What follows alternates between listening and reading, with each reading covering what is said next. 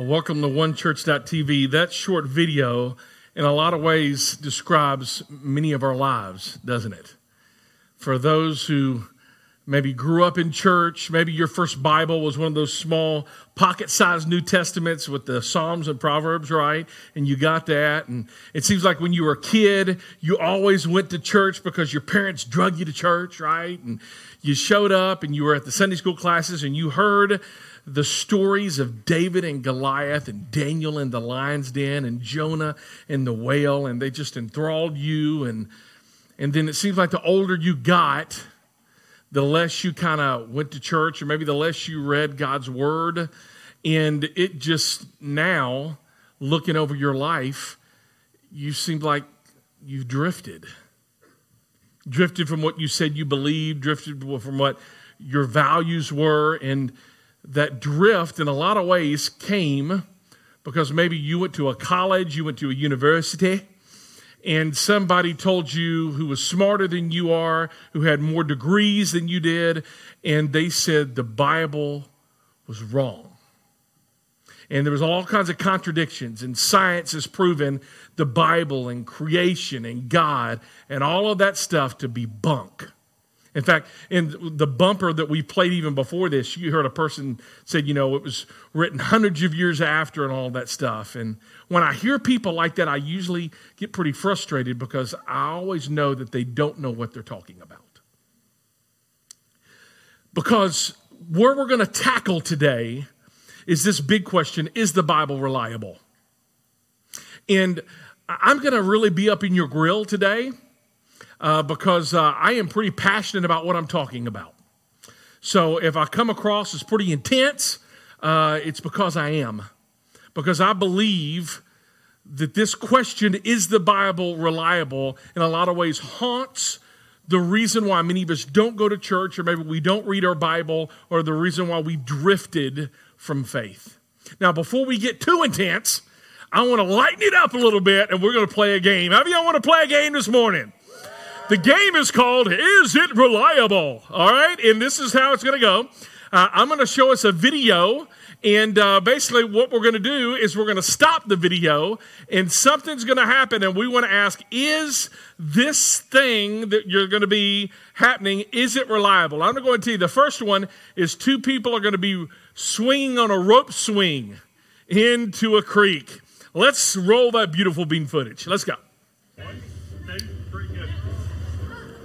All right.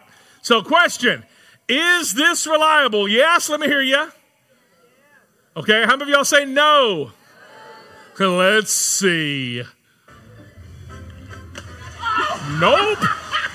At least they landed in a, an inch worth of water. That's gonna be painful. All right, this next one. How many of y'all you like uh, ordering stuff from QVC? All right, all right, here we go. Let's see if this is reliable. Place, okay, these are steel hinges. Yeah. Perfectly steel. Safe. And you can walk up. Yes, you can. Fine. Yes, you can walk up. So here's the question is, is it reliable? How many of y'all say yes? How many of y'all say no? All right, I think y'all are getting the, all right, let's see what happens.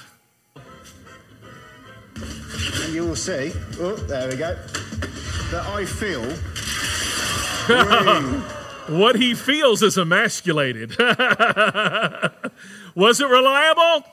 No. All right, what this next one is one of my favorite ones. All right. So now you need to know that if you're going to do this, it's probably not going to go well for you. All right. This what happens in this next video. Uh, this lady doesn't have a diving board, so she puts two wooden tables together and uses the tables for a diving board. Let's look at this. All righty. Is this reliable? How many of y'all say yes? Okay, say y'all are getting, see, y'all are learning. How many y'all say no? Here we go. yes, sir. You see that laugh? If I was videotaping it, that would be me laughing. you see, here's the thing. All of us, we want things to be reliable, don't we? I mean, you you left your house today, got in a vehicle, and you cranked the key, and what did you expect to happen? The engine to start. You see, it's never fun when the engine doesn't start because you have a maybe a, a battery issue, an alternator issue, or maybe you just didn't put gas in it. There's so many on staff I so want to call out right now, but I'm not going to do it. Not going to do it. All right. Anyway, my point is we long for things to be, we want our relationships to be reliable, don't we? We want our friendships to be reliable right? You, I, I mean, you, we want loyal friends. How many of y'all you want to have a friend that's loyal? Let me see your hands. Here's what I've learned: if you usually want a loyal friend, what do you have to be? There you go. You see, we want our marriages to be reliable. We want our spouses to be reliable. We want our heating and air conditioning units to be reliable in the winter, don't we? Some of y'all, you've heard me gritch that most of our heat has been down all winter. And I, really so want to give a great advertisement uh, for a heating and cooling system here in town, but I'm not going to do that. I'm not going to call them out publicly on Facebook Live, but you can see me afterwards. So, see, we long for reliability. And that's a good thing. The thing we're going to be tackling about today is is the Bible reliable? Can the Bible be trusted? And see, the average person today, if you ask the average person today, hey, would you say, hey, can the Bible be trusted? They would say, nope, absolutely not, because science is proving it wrong.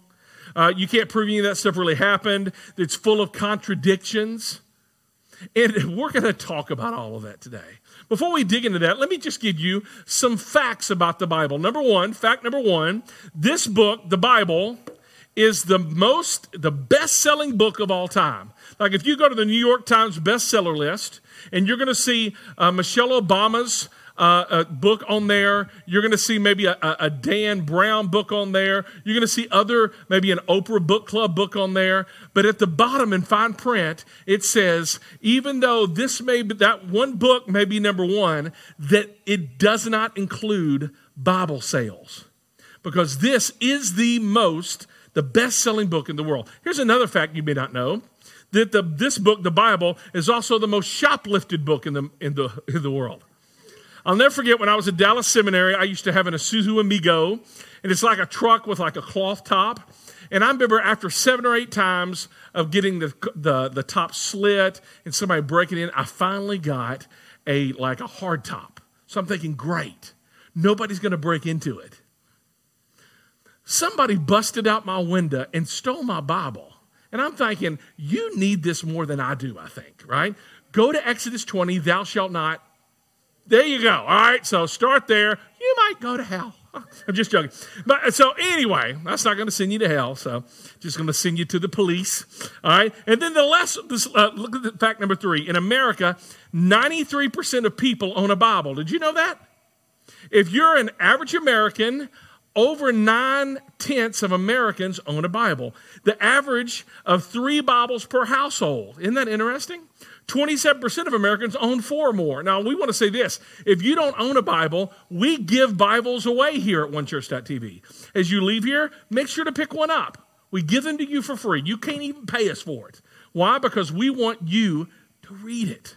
We value God's word here. Also, fact number four Americans are fond of the Bible, but they don't actually read it. Mm, that's a huge one. Americans believe that the Bible is a viable source of readom, or wisdom, excuse me, but we just don't read it.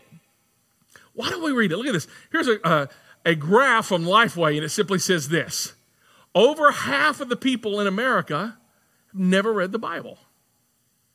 And some of you, you're here today, you would say, yes, the Bible is full of contradictions, the Bible this, Bible that, but you've never ever read it for yourself. And my challenge, and I'm going to give this challenge at the end of the message today, but I'm going to go give it to you now. Start reading it. Start reading it. Don't just parrot what your professor said when you were a, a, a freshman in college. Read it for yourself. All right? Even though we have a Bible, we don't read it. And honestly, again, our struggle is maybe you went to college, you hung out with some people, and you got around some people, and they said, you know what? It's full of holes. It contradicts itself. It's not reliable. It's not trustworthy.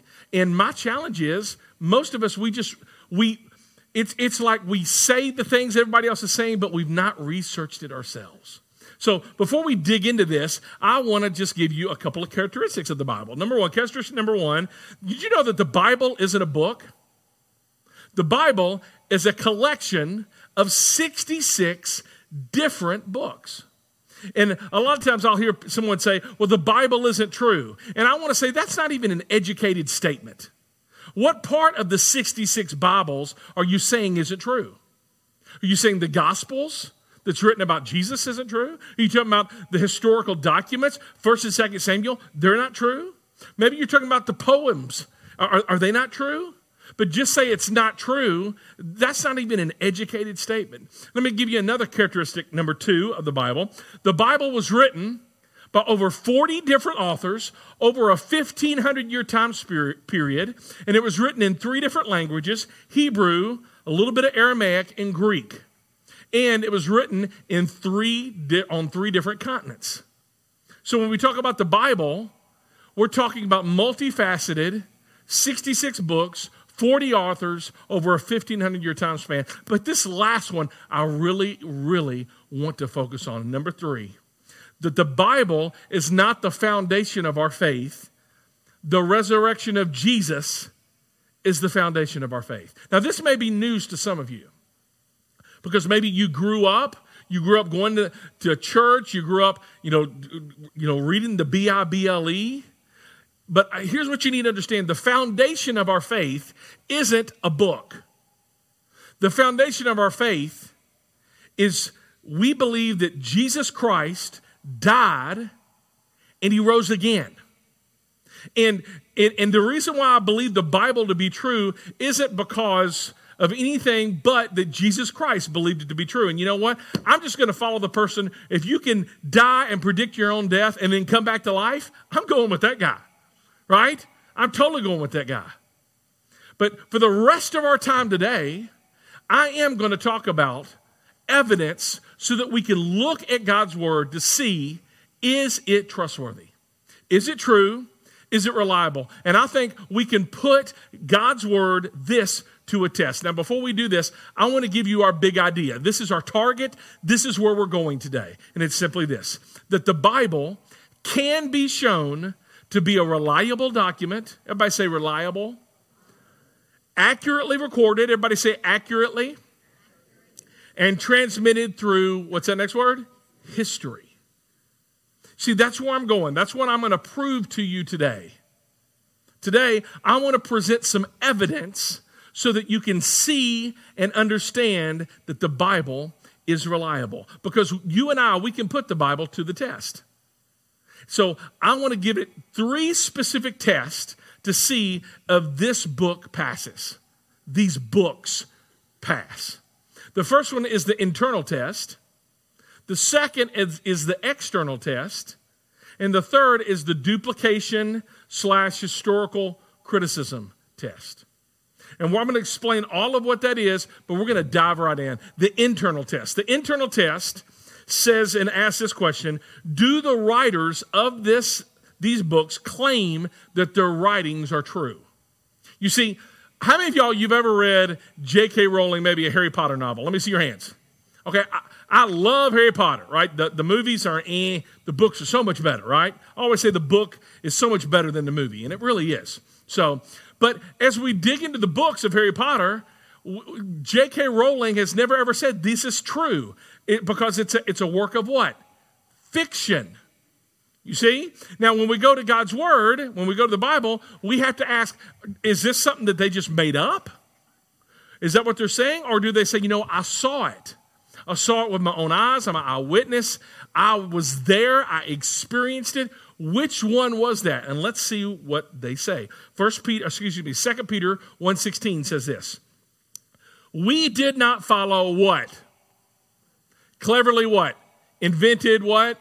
Stories. So this isn't something that we just made up when we told you about the power and the coming of our Lord Jesus Christ. But we were, let's all say it together, eyewitnesses of his majesty. I, we saw it with our own eyes, right? Or if you're Mike Wazowski, you saw it with your own eye, right?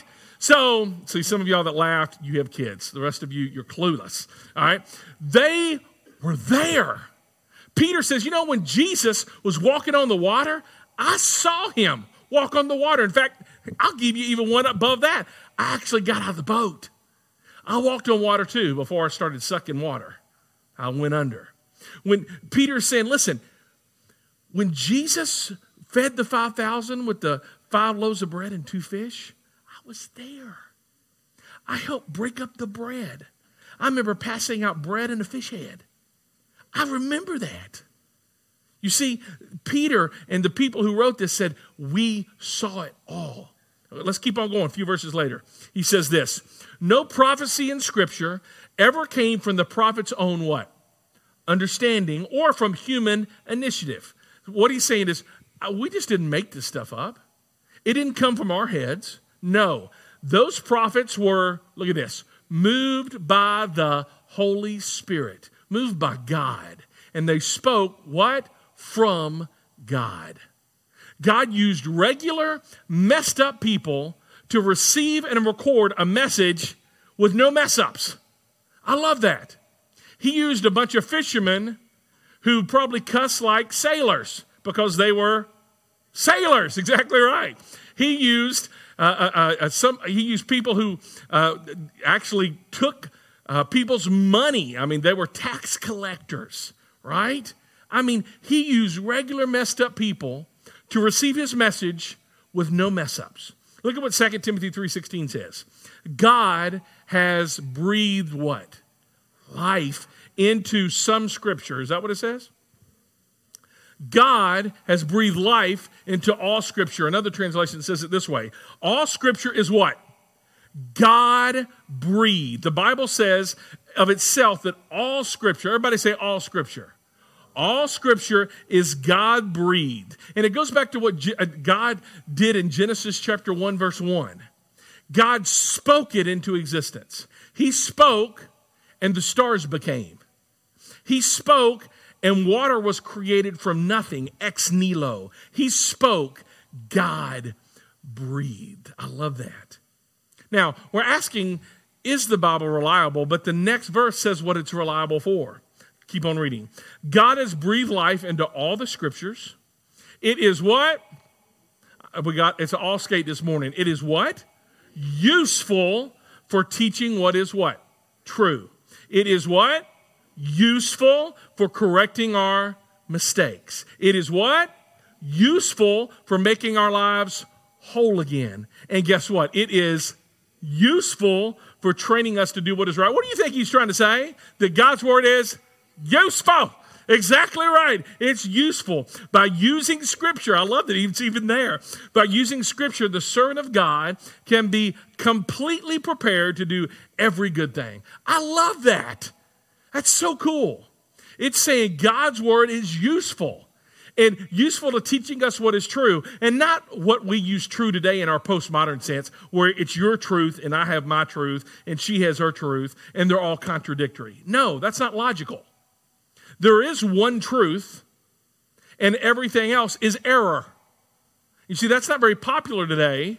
But imagine if you did that, you went to the doctor. You know what? Okay, I have cancer, but you know what? Just give me what your truth says. And then go to another one. You just give me what, well, I have rat poison. I think that'll cure your cancer. Well, guess what? It will. It will also kill you, right?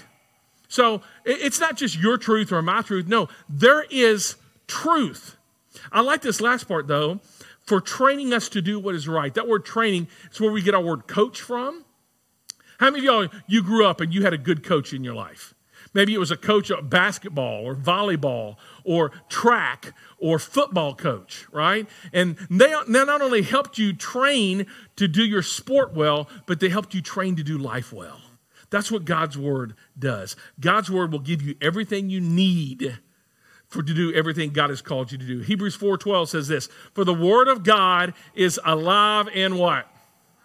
I love this about this book that I can read Hebrews 4:12 one day and I can read Hebrews 12 4:12 the next day and I can get something else out of it because it's not dead, it's living and powerful. Let me give you a couple more verses and we're going to move on. You see, Jesus he was crucified in 30 AD and then he gets put in a in a uh, he was buried. He gets put in this rolling stone tomb. And then three days later, he rises again. And I want you to read what Paul has to say as he writes one of his letters to the church in Corinth. Listen to what he says about the scripture. He says this I have passed on to you what was most important and what had also been passed on to me. By the way, what is most important? I love that.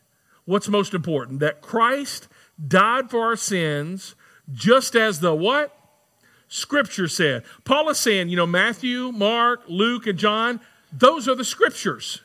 Those four accounts of Jesus' life, we can trust those. Um, look at the next verse. He was buried, and look at this. He was raised from the dead on the third day. What? Just as the scriptures said. There it is again. Next verse. He was seen by Peter, and then the 12. And then after that, he was seen by more than how many? 500 of his followers at one time, most of whom are still alive, though some have died. What Paul, when he's writing this, he says, listen, y'all, this wasn't just seen by one person and you had to take his word for it. It wasn't even seen by 12 people and you just had to take 12 people's word for it. No. Jesus was seen by over 500 people at one time. And what Paul is saying, guess what? They're still around. You can still talk to him. Some of y'all know Frank, who opened up his own barbecue place, right? Frank, this Jewish guy, and he only sold chicken. And then he, once he came to know Jesus Christ, he started selling pork, right? And he loves Jesus, and we love his pork barbecue sandwiches. Y'all remember Frank? Go, go to Frank's barbecue stand, ask him. He'll say, I saw him. I love that. It's like Paul was challenging them. Yes, you can prove this. So the internal test, the Bible passes with flying colors. Now, some of you, if you're skeptical, and I get it, you're like, of course the Bible's going to say it's true, right? Of course it's going to say that. But what do people outside the Bible say? And that's the next one. That's the external test. The external test. What does outside evidence say about the Bible? Now, we have non biblical writings and we have archaeology. And I want to talk first about the non biblical writings. First of all, we know beyond a shadow of a doubt that the, histori- the historicity of Jesus Christ is well established. You can read all sorts of non biblical writings about Jesus. You can read Roman writers, you can read Greek writers, you can read Jewish writers, and they all affirm that Jesus was a real person who actually lived. Did you know that? A first century Roman historian, not a Christian, not a believer, named Tacitus, he spoke about Jesus.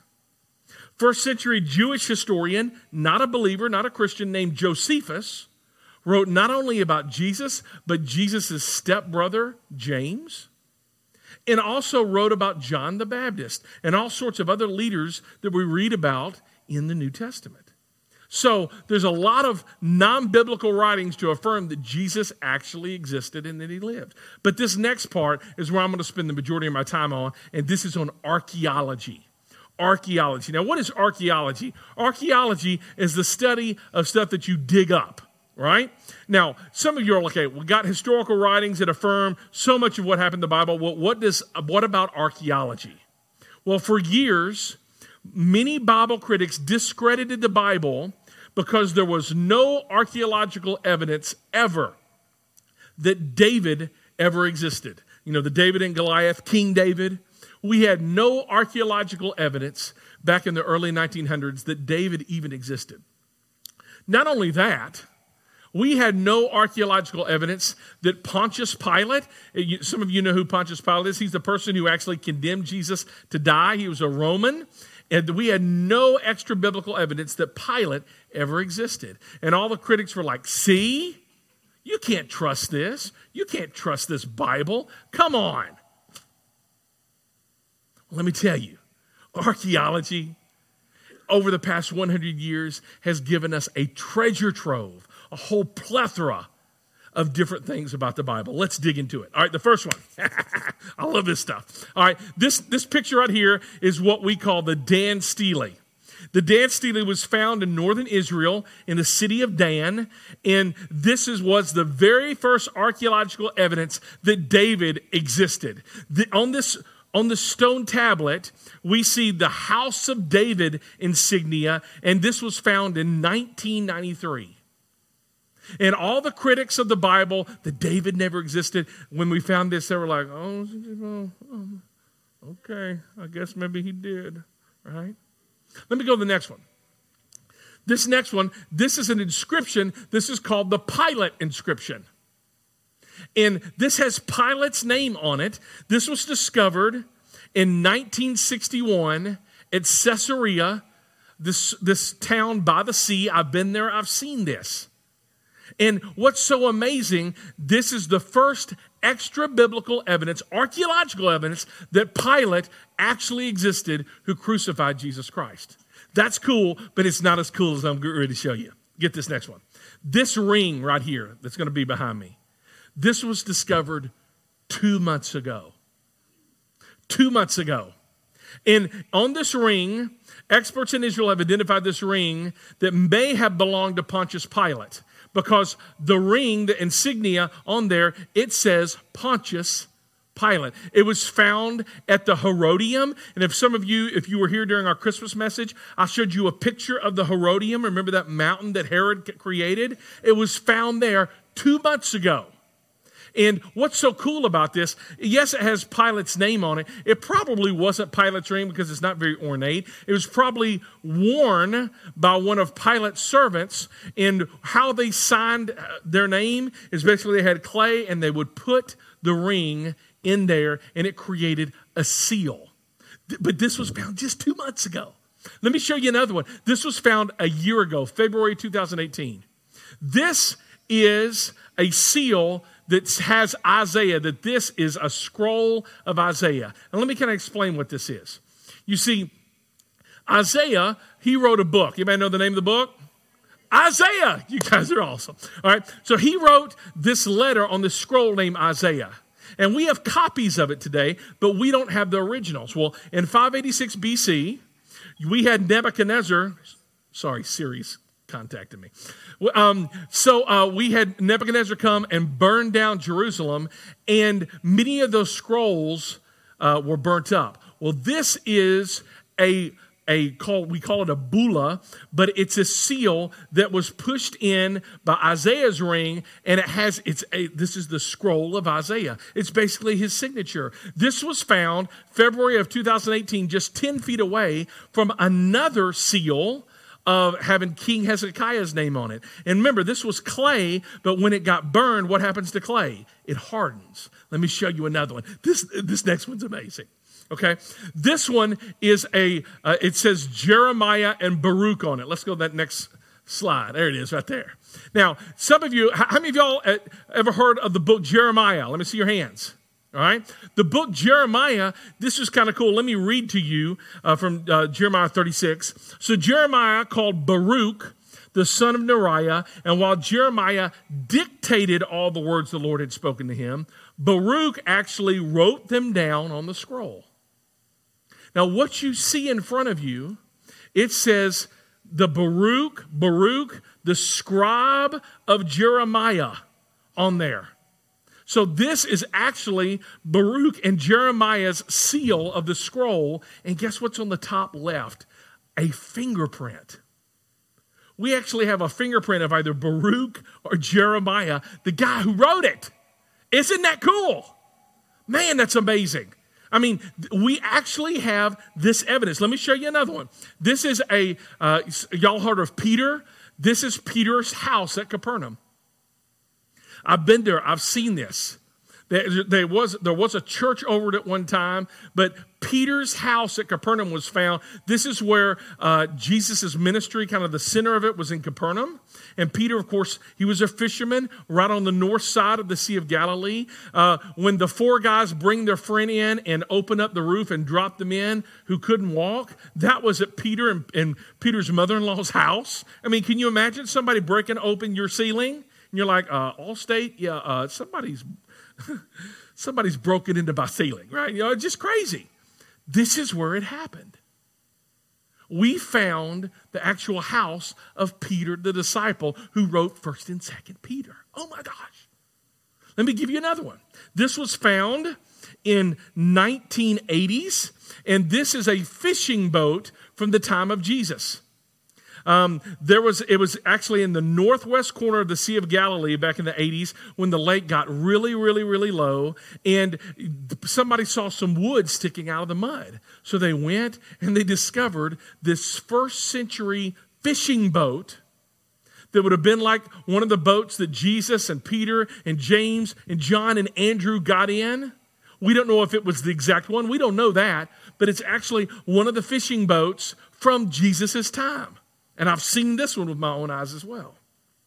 Now, let me show you two others before we're done. Now, these other ones, the jury is still out on whether or not it's true or not, um, but they're really, really cool. All right, here's a picture of something we call an ossuary. An ossuary.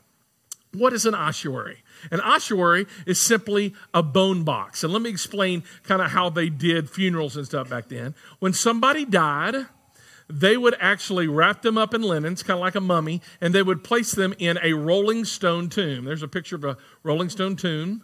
Wait for it. There it is right there. And I actually took this picture, and I'm going to take the next picture as well. If you go into the Rolling Stone tomb, there are like these little bunk beds there. And if Aunt, if Aunt Sally died, you would put Aunt Sally in there. And if Uncle Remus died, you'd put Uncle Remus in there. And there you would close the stone, and for the next year, they would decompose.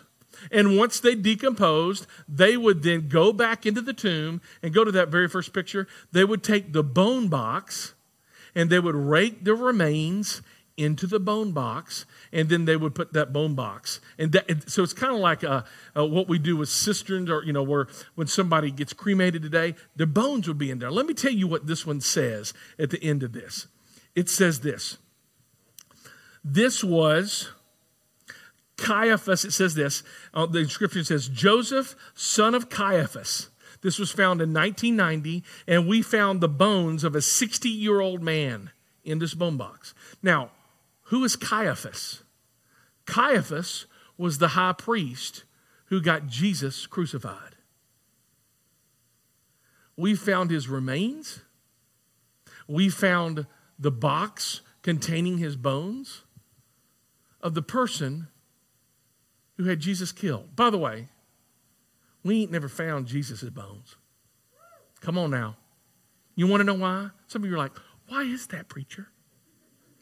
Because he is not here, he is risen.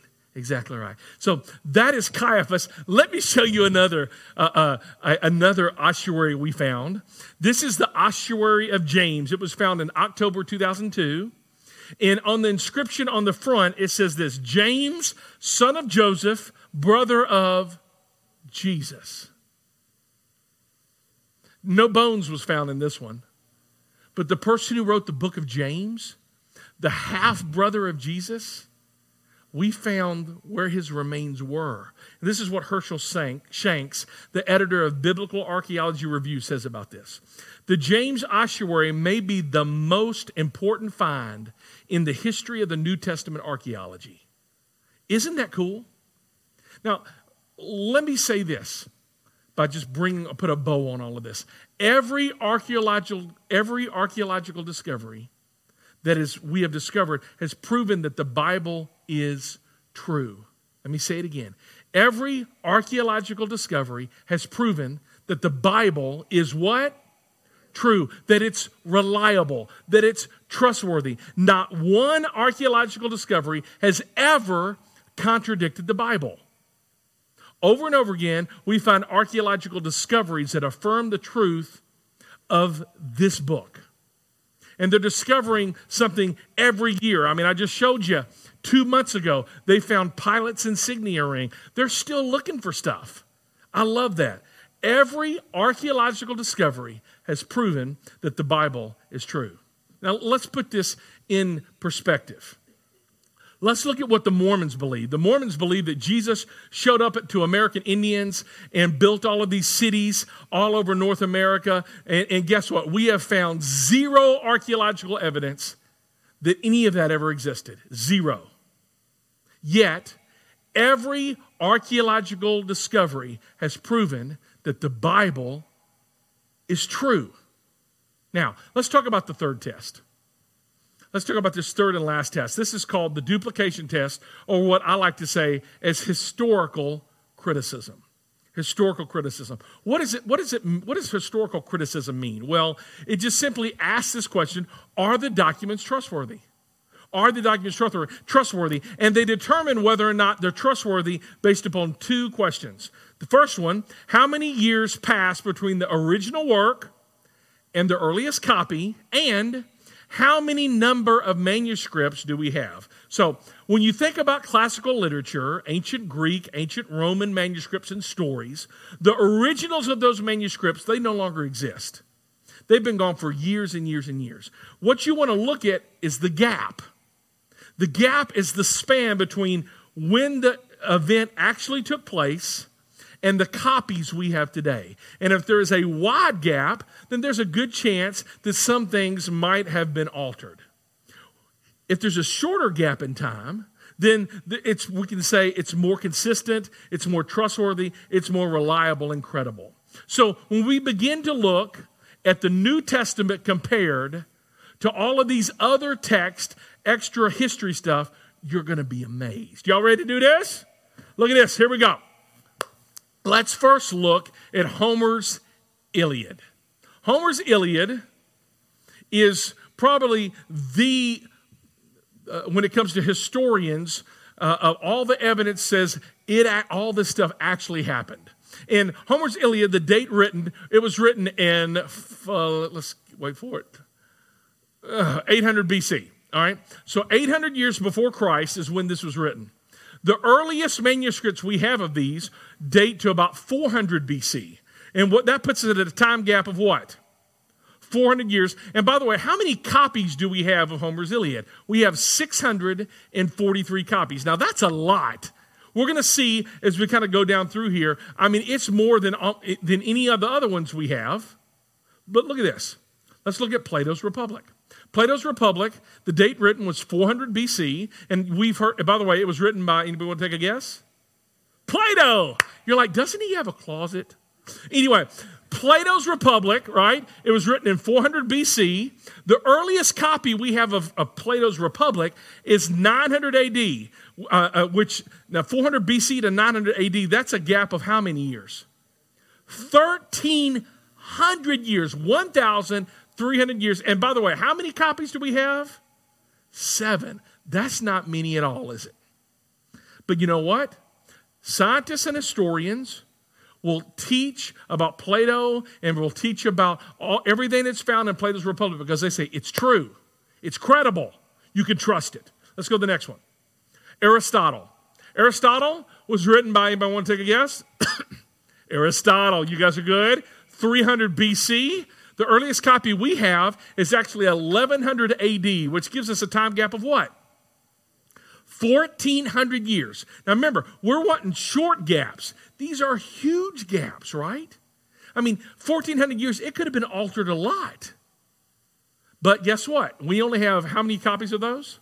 Five.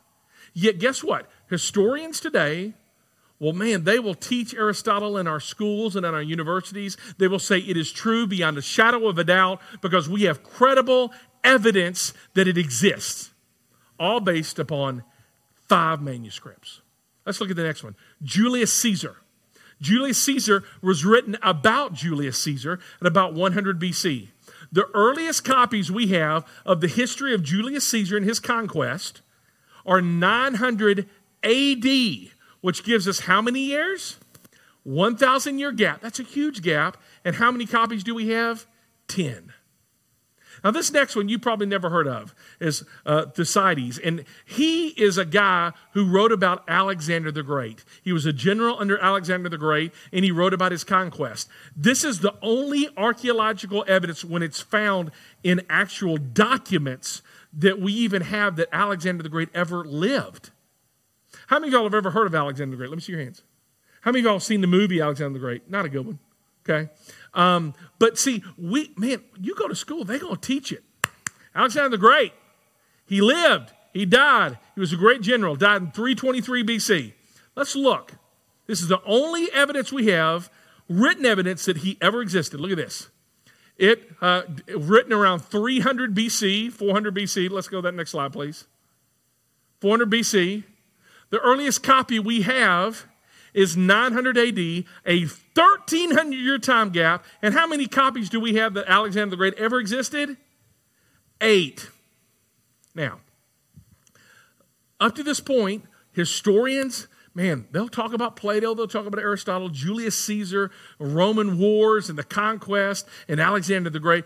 But when they come to the New Testament, they're like, oh, no, can't. Uh, it's not reliable. That's what it says. Date written. The New Testament was written anywhere between 50 to 90 AD, right? The earliest copies we have is 125 AD, which gives us a time gap of what? 35 to 50 years. Not a thousand years, not 1300 year time gap, just 40, 50 years maybe. And do you want to know how many copies we have of the New Testament? Not 643. Nah, that's a lot. 643, that's a lot. Not seven, not five, not 10, not eight, but 24,000 copies of the New Testament. So, can we see and understand that this is true? The answer is yes. And if you're here today and you're struggling with faith, I just want to challenge you with something. Call it what it is. I've never met somebody who's an atheist, who's uh, whoever says, you know what, I followed the evidence, and the evidence says there is no God, and I can't prove the Bible to be true. Because you know what that tells me? They really haven't followed the evidence. Call it what it is. It's not a head issue, it's a hard issue. Maybe you just don't want somebody telling you how to live your life. I get that. I even respect that. I, I, I, don't like when somebody tells me what to do. Nobody likes that. But don't say it's a head issue by saying you have followed the evidence where it leads because you haven't. As we close, I want to just share with you about two people who actually did. First one is a guy by the name of Josh McDowell. Josh McDowell was a 19 year old on a fast track to become a lawyer. And he decided to not go to college at first, and he was uh, he's an atheist, he's a skeptic. He decided he was going to tour all of Europe, and he was going to look at those many of those original manuscripts, and he was going to prove that the Bible is false. His intention was to disprove Christianity, specifically to show that the New Testament was historically unreliable. But the more research that Josh McDowell did, the more he realized that this Bible could be trusted. And later, Josh McDowell wrote a book, Evidence That Demands a Verdict, and it's all about that you can trust the Bible to be true. I'd encourage many of you, you need to buy this book. You need to get on Amazon and do that. Or at the bottom of our reading plan on YouVersion today, we have a reading plan by Josh McDowell. But let me give you another one. This is, this is even newer. This is a guy by the name of Lee Strobel. Lee Strobel, he was a journalist in Chicago, and uh, he set out to prove that the Bible wasn't true and that God was dead. His wife became a Christian, and that just angered him. So he says, I'm going to prove all of this mess to be false. And that's what he tried to do. And he followed the evidence where it led, and where it led is to him getting baptized and becoming a Christian. So, my challenge for you, and by the way, you can see the movie Case for Christ, and it's all about his life. Here's my challenge follow the evidence where it leads. I, prove me wrong. Prove that the Bible isn't true. And we'll give you time. But in a few months, let me know. We'll baptize you. We'll do that. We're not going to gloat. We'll just put our arms out and say, Welcome to the family. Because all of us, at one time or another, we've been skeptics. And I simply want to say next week, as we end this series, you see the numbers on the screen behind me. We're going to challenge you. If you have a question about faith, we want you to be able to text it in. And Pastor Carlo and I, next week, we're going to we're going to play Stump the Chump. And we're going to answer the questions that you text in. So make sure to come next week so that you can get your questions answered. Let's pray. God, we love you. And I thank you so much, God, that to follow you and to read your word, God, that you read it so that we can understand it. But Lord, you also gave us evidence that it's true. So, God, I pray that for us, that you would challenge us. I challenge people, Lord, for us to read it this week, to dig into it. And Lord, that you would change our hearts, you would change our thoughts, you would change us. And that we would follow the evidence where it leads, not where we want it to go, but actually where it goes. Lord, when we're there at your feet, God, that we would be able to look up and say, Jesus, I believe. I believe. I still have questions. I still have doubts. God, I believe in you. We love you. It's in Jesus' name that we pray. Amen.